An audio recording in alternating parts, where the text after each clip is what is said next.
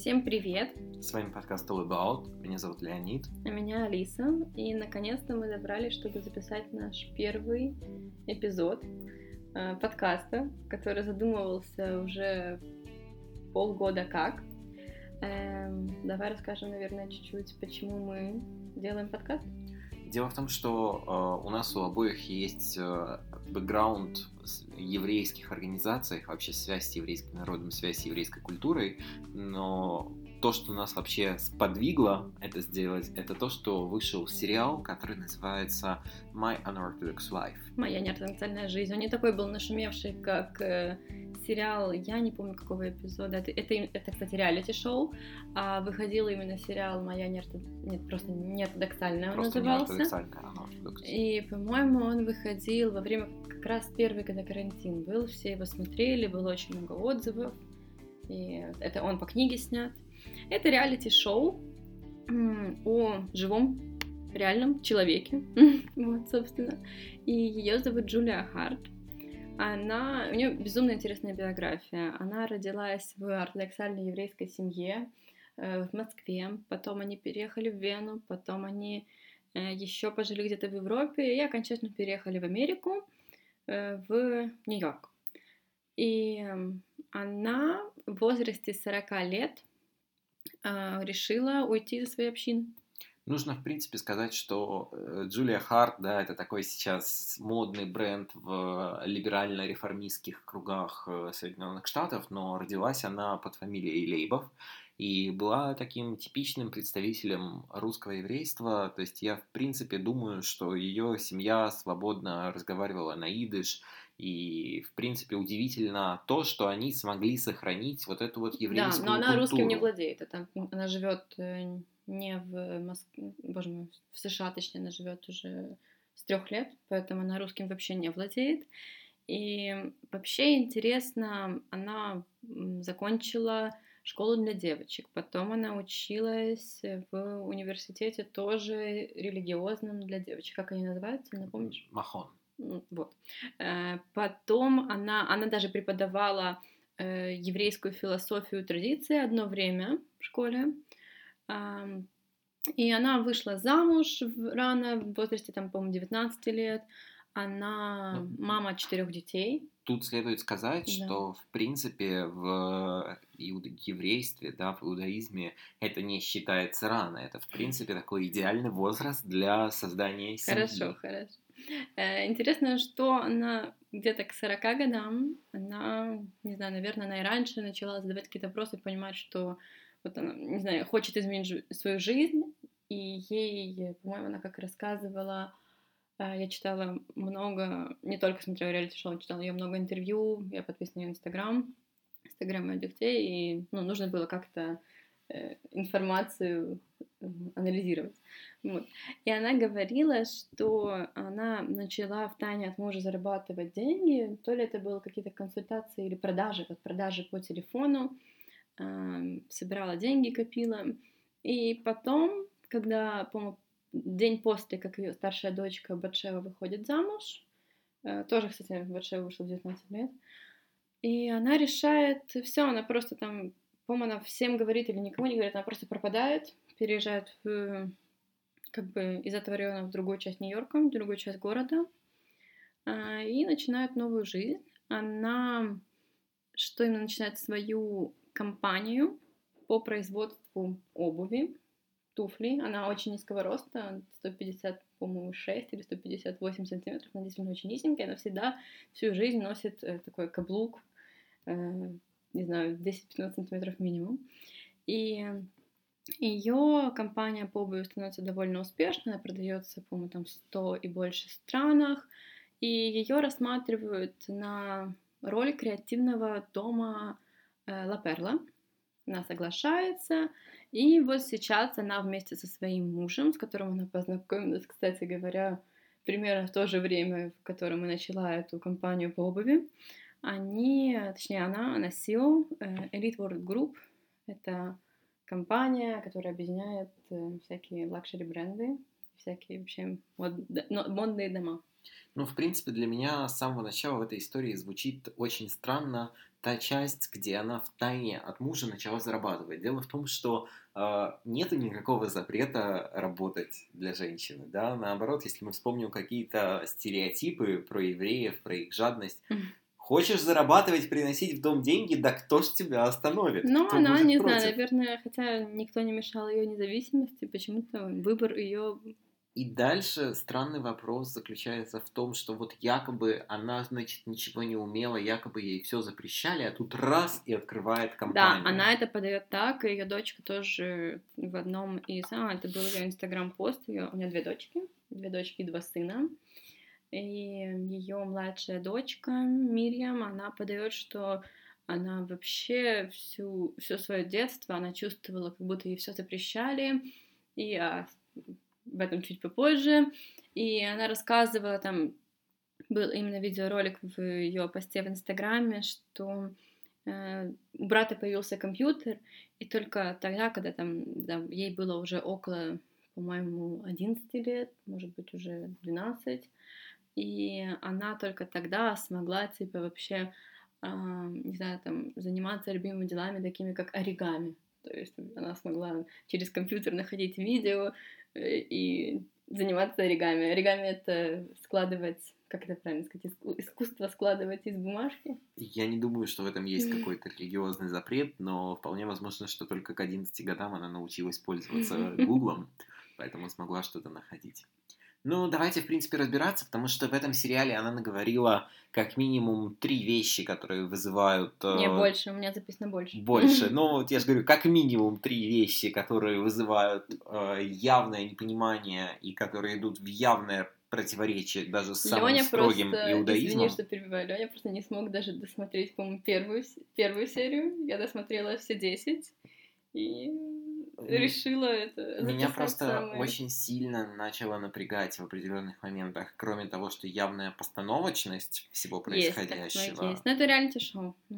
Так еще и, а, ну, идет явное несоответствие и то, что, в принципе, даже по американским законам можно классифицировать как оскорбление чувств верующих и разжигание да, там есть межнациональной такое. розни. Давайте Причем ее муж, извини, что перебиваю, ее муж, она, по-моему, даже она, она, несмотря на все, она сейчас с ним в хороших отношениях, его зовут Йосеф Хендлер, и он женился второй раз в этом году.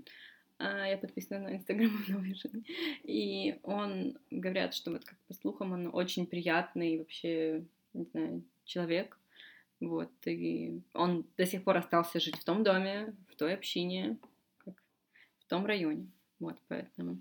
Так, хорошо, перейдем к первому. То, что в самом начале она называет как э, иудаизм, она использует не иудаизм, не, орто, не ортодоксально, ну, хорошо, хорошо, ортодоксально тоже использует, но в основном у нее проскакивает термин фундаментализм и экстремизм.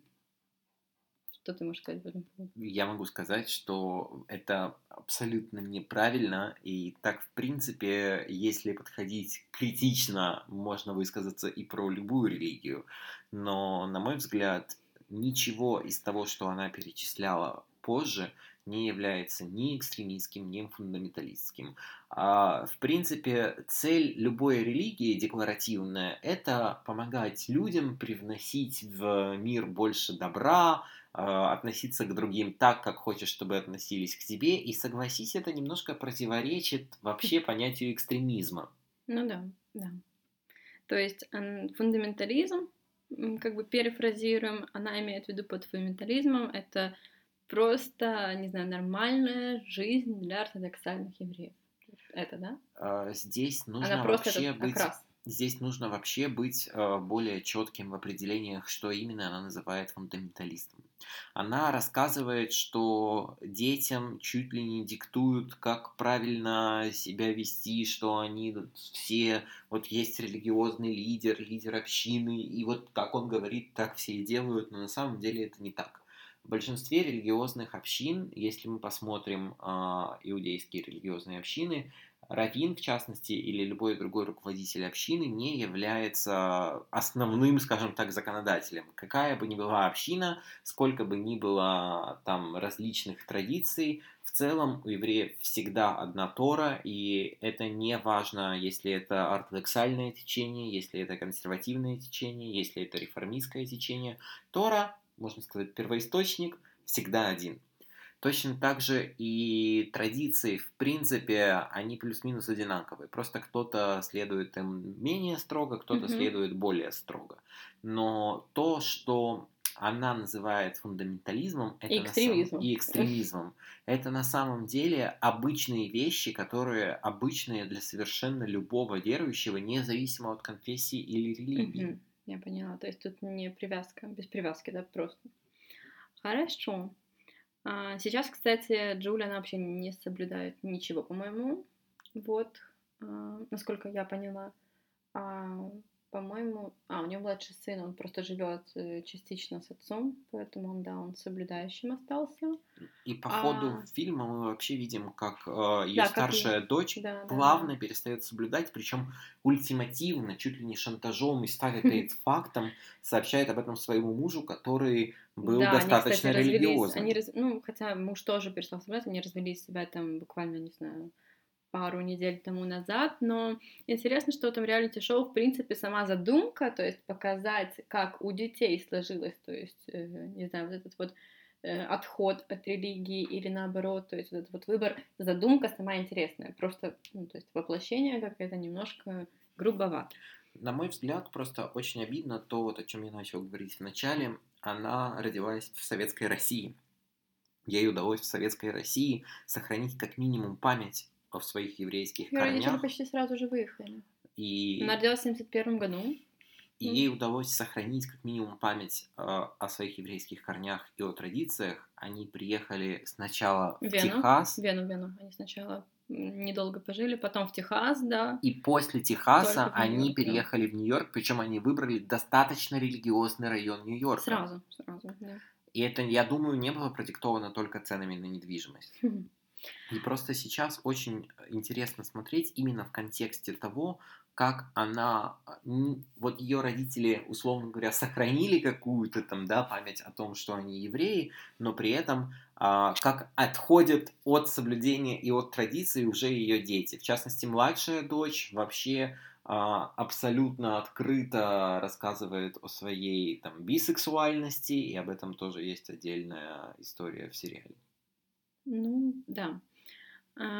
Так, второе, вот что как раз э, интересно, про младшую дочь и про Джулию. Они затрагивают такую тему феминизма, и они утверждают, что женщины в иудаизме это второй сорт, второй класс ты можешь прокомментировать по этому поводу? Я могу сказать, что в иудаизме, в принципе, там вот в сериале процитирована строчка из утренней молитвы. Вырван, где, вырван вырванная из контекста абсолютно, где сказано, что по утрам мужчины читают благословение «Спасибо тебе, Господи, что сотворил меня мужчиной» не рассказывая при этом, что женщины ровно в этом самом месте читают «Спасибо тебе, Господи, что сотворил меня по своему образу и подобию». То есть из этого некоторые реформистские комментаторы вообще делают э, вывод, что Всевышний может быть и женщиной. И эта история очень часто обыгрывается в различных американских фильмах, в частности в «Догме» у Кевина Смита и во многих других феминистических работах.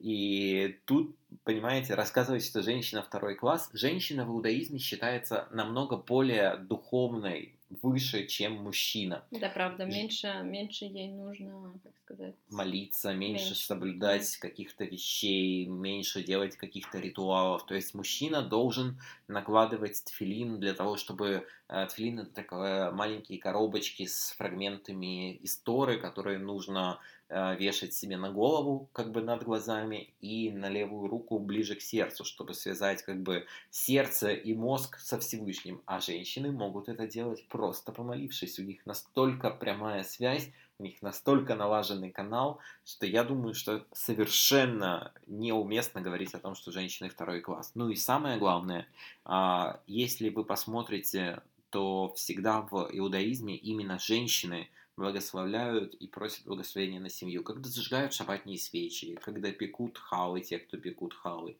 или просто когда, допустим, э, на свадьбе мужчина должен поститься, да, для того, чтобы у него было специальное духовное состояние, а женщина нет.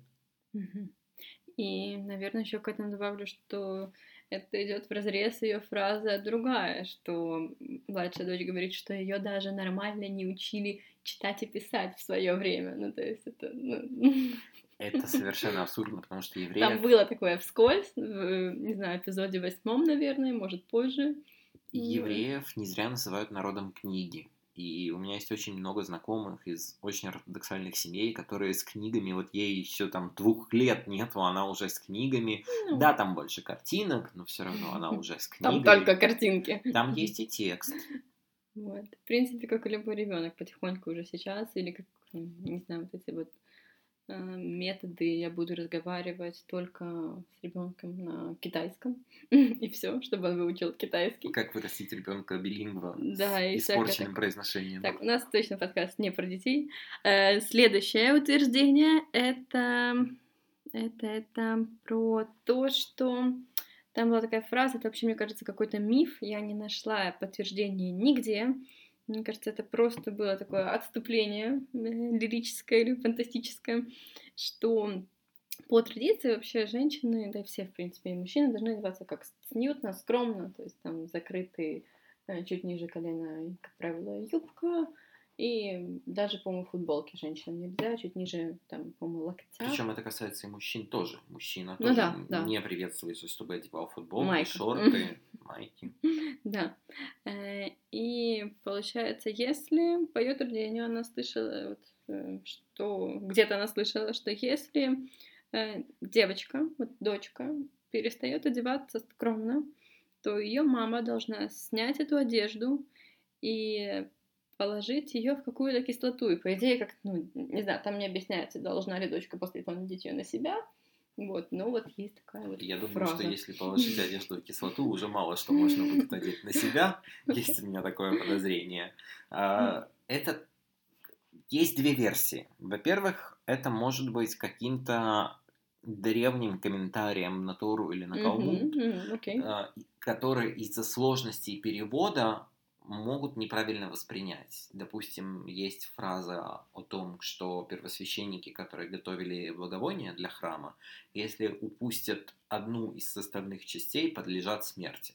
На самом деле их никто бы за это не убивал. Каждый может все что угодно забыть, каждый может э, положить что-то не то. И, конечно же, за это не убивали. Имелось в виду, что это была как смерть на его карьере, и после этого он умирал как, не знаю, первосвященник, и, ну, конечно, оставался жить. Но из-за каких-то неточностей перевода, потому что древние тексты, они писались даже не на иврите, они в основном писались на арамейском языке, и сами понимаете, что на английский и на русский их никто не переводил, потому что просто языков тогда таких не было.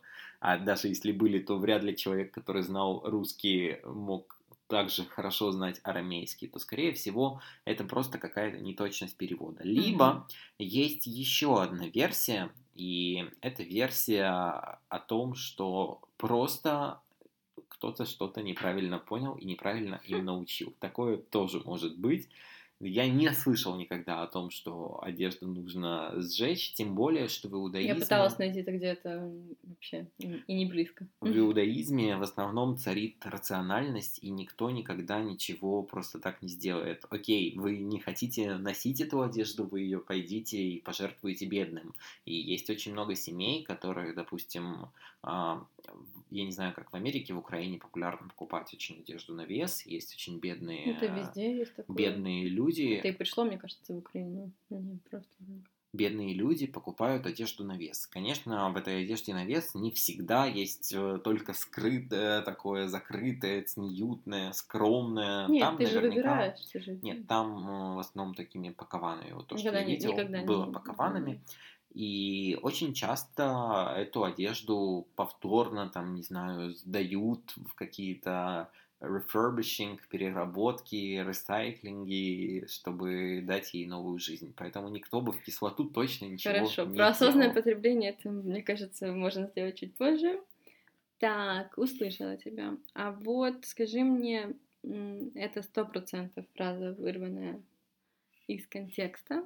Может, ты помнишь откуда, что по словам Джули Харт, э, муж может развестись со своей женой, если она сожгла его еду, сожгла ему обед. А, в смысле, что подгорело? Я могу сказать, что э, есть действительно такой комментарий. А, но несмотря, я сразу хочу остудить сразу гмора, феминисток, да? которые сейчас будут защищать. Это корнями восходит к тому, что в принципе в иудаизме э, достаточно не просто парам развестись. Для того, чтобы пара развелась, э, должен быть раввин, тот же, который ставил хупу, то есть который вел, можно сказать, свадьбу, он должен выступить как судья или как медиатор. Может быть, пара хочет развестись, не зная, что можно спасти отношения. И, условно говоря, это какая-то рядовая ссора, на которую, посмотрев свежим взглядом, можно спасти брак и спасти отношения. А может быть, это действительно большая и серьезная проблема, и тогда просто э, пара действительно должна развестись. Для того, чтобы развестись, в иудаизме нужна очень строгая причина. Там есть большой список, это либо измена, либо несовпадение жизненных ценностей. И для того, чтобы развестись, э, женщина должна получить от мужчины разводное письмо, гет. Его получить достаточно непросто. И вот для того, чтобы не портить себе репутацию, для того, чтобы не попадать в какие-то неблагоприятные моменты, когда мужчина может с тобой развестись, есть, я так понимаю, вот этот комментарий угу. о том, что женщина может, э, мужчина, раз, может, мужчина развестись. может развестись, если жена сожгла ему обед. О чем это значит? А, это говорит о том, что когда мы любим человека, когда мы хотим для него постараться, мы будем, конечно же, переживать, чтобы его еда не подгорела, если мы готовим для любимого человека.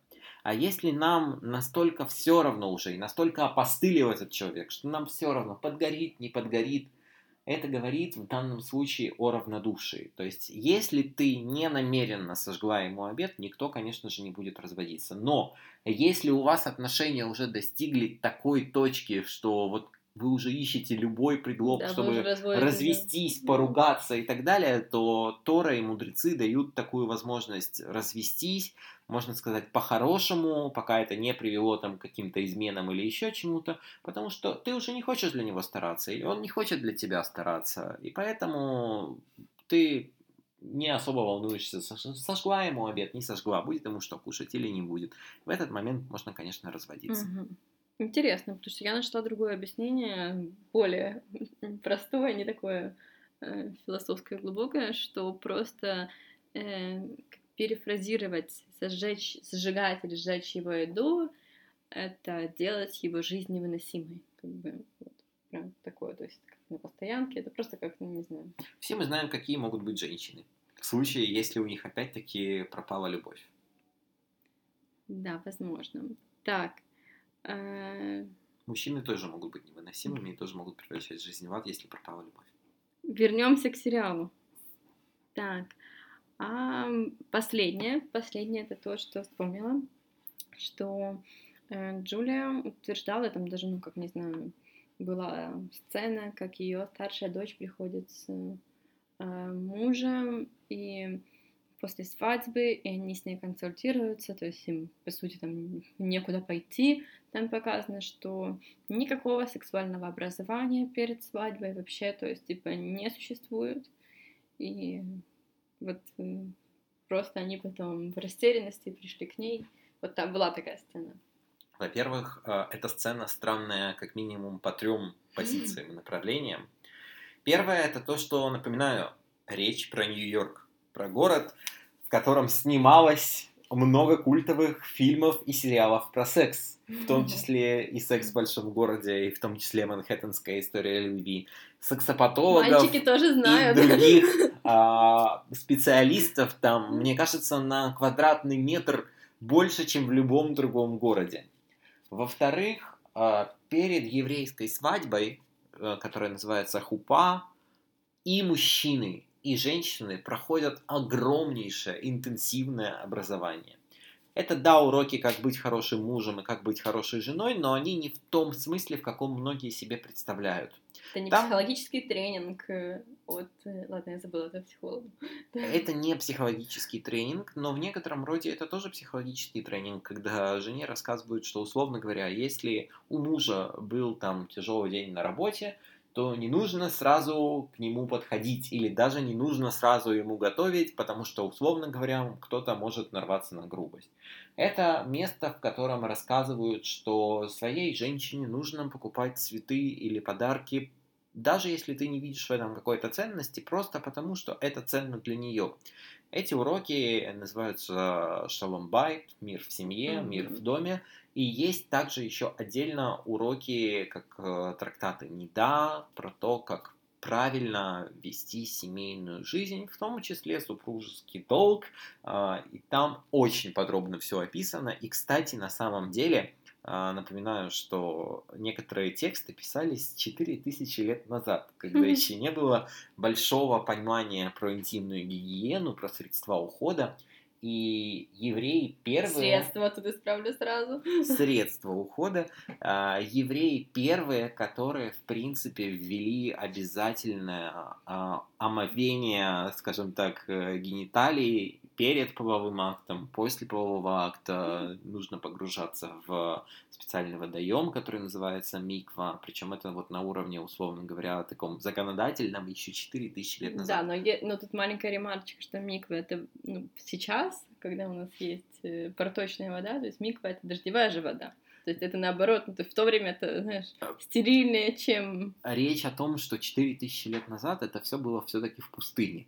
Ну ладно. И это Куда было лучше, вода? чем что-то. Нет, там бывают дожди, но это было лучше, чем что-то. Сейчас, понятное дело, да, есть э, водопроводная вода, проточная вода, но речь о том, что говорить, что сексуального образования нет, это нонсенс, потому что для того уровня это было, знаете, таким прогрессивным э, текстом, и там действительно рассказывают очень много и про сексуальное образование, и рассказывают очень много.